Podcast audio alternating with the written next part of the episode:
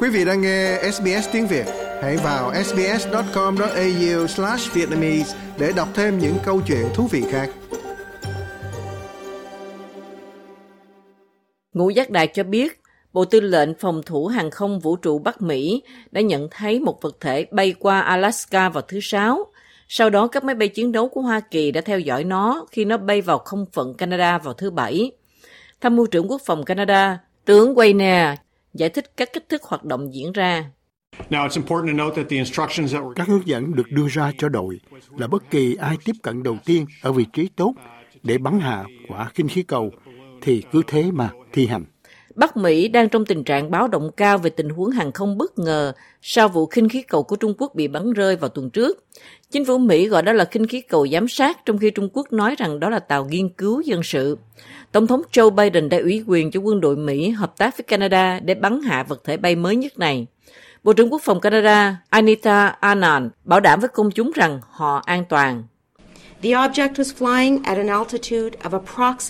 Vật thể đang bay ở độ cao khoảng 40.000 feet đã đi vào không phận Canada một cách bất hợp pháp và gây ra mối đe dọa đáng quan tâm đối với sự an toàn của chuyến bay dân sự. Vật thể này đã bị bắn rơi ở cách biên giới Canada-Hoa Kỳ khoảng 100 dặm.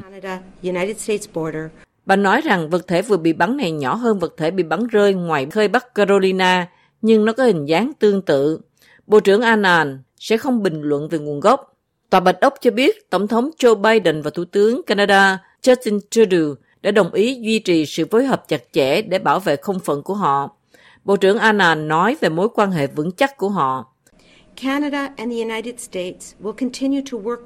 Canada và Hoa Kỳ sẽ tiếp tục làm việc cùng nhau thông qua Bộ Chỉ huy hai quốc gia, Bộ Chỉ huy Phòng thủ Hàng không Vũ trụ Bắc Mỹ, NORAD, để bảo vệ hai quốc gia của chúng ta.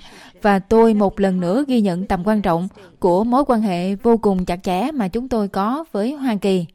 Phát biểu về vấn đề này trên trang Twitter, ông Trudeau viết,